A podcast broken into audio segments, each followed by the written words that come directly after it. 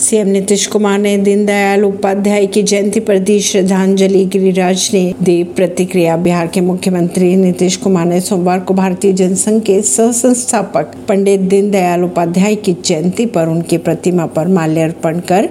श्रद्धांजलि दी केंद्रीय मंत्री व बीजेपी नेता गिरिराज ने इसको लेकर अपनी प्रतिक्रिया देते हुए कहा की नीतीश माल्यार्पण करने कम आरजेडी और महागठबंधन को डराने ज्यादा गए थे कि उन्हें संयोजक नहीं बनाया गया परवीन दिल्ली से